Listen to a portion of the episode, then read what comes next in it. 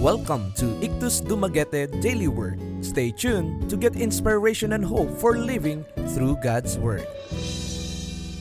The reading is taken from the book of Psalm, chapter 88, verse 1. Lord, you are the God who saves me. Day and night I cry out to you. May my prayer come before you. Turn your ear to my cry. Patient and persistent prayer. The Bible offers guidance and persistence in your prayers. It may seem as though asking for the same thing repeatedly is a sign that we don't trust God, or perhaps that we're not satisfied with the answers He's given us. In truth, it is this consistent presentation of requests that pleases the Lord and could make it more likely that our requests be granted.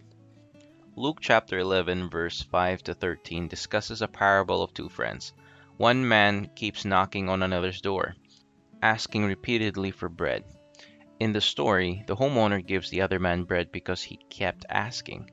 The verse also says that those who seek are the ones who will receive.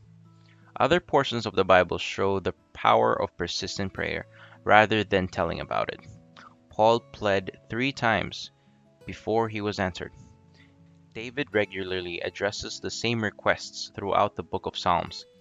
Jesus himself prayed multiple times before his crucifixion each time asking the same thing.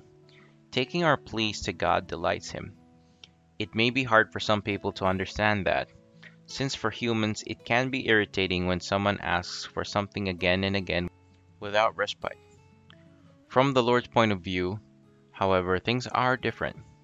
Each time we present a request, we're acknowledging that it is only by His power that it can be done. We're affirming His magnitude, but also our faith both of which are beautiful things. Today, do not give up on your requests, because they are yet unanswered. Instead, pray diligently and always give glory to God.